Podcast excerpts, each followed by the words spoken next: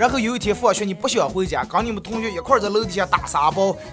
这个时候你听见你妈在楼上吼你了：“二和尚，二和尚，回来吃饭！”吼完第一遍，基本上你是无动于衷。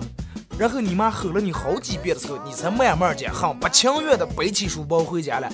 回了家以后，你妈今天做的是四鸡蛋拌面，你抱怨四这么多鸡蛋太少了，你吃了不到两口，晚腿不想吃了。这个时候你想，我这辈子再也不想吃四鸡蛋拌面了。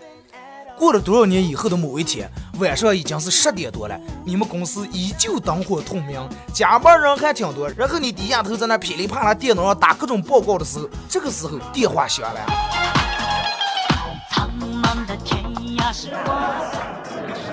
你拿起电话一看，是你订的外卖送进来了，十五块钱一盒的盒饭，一荤两素，你吃见一点味儿也没有。然后你电门响起，你小学时候你妈做的手擀面，西红柿凉拌面，那种浓稠的西红柿鸡蛋汤裹上那种新鲜的鸡蛋，还有那种手擀的那种筋道的面条在你嘴里面跳跃的时候，这个时候你想，我要是再能吃一碗这种面该多好。可惜你吃不上了。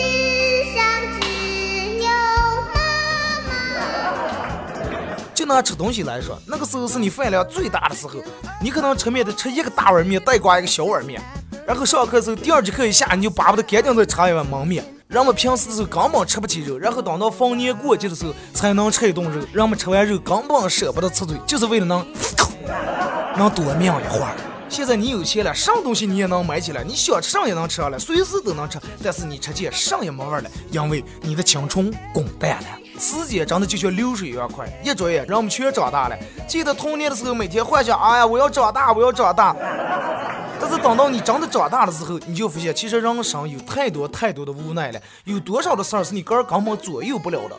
随着时间的推移，你发现你个人变得越来越孤单，越来越寂寞。你慢慢慢慢明白，什么是物是人非。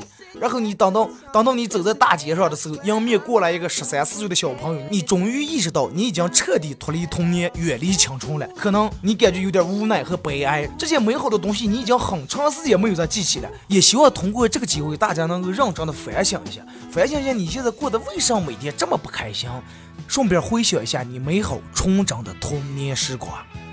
感谢大家的收听，这期节目就到这儿，明天不见不散。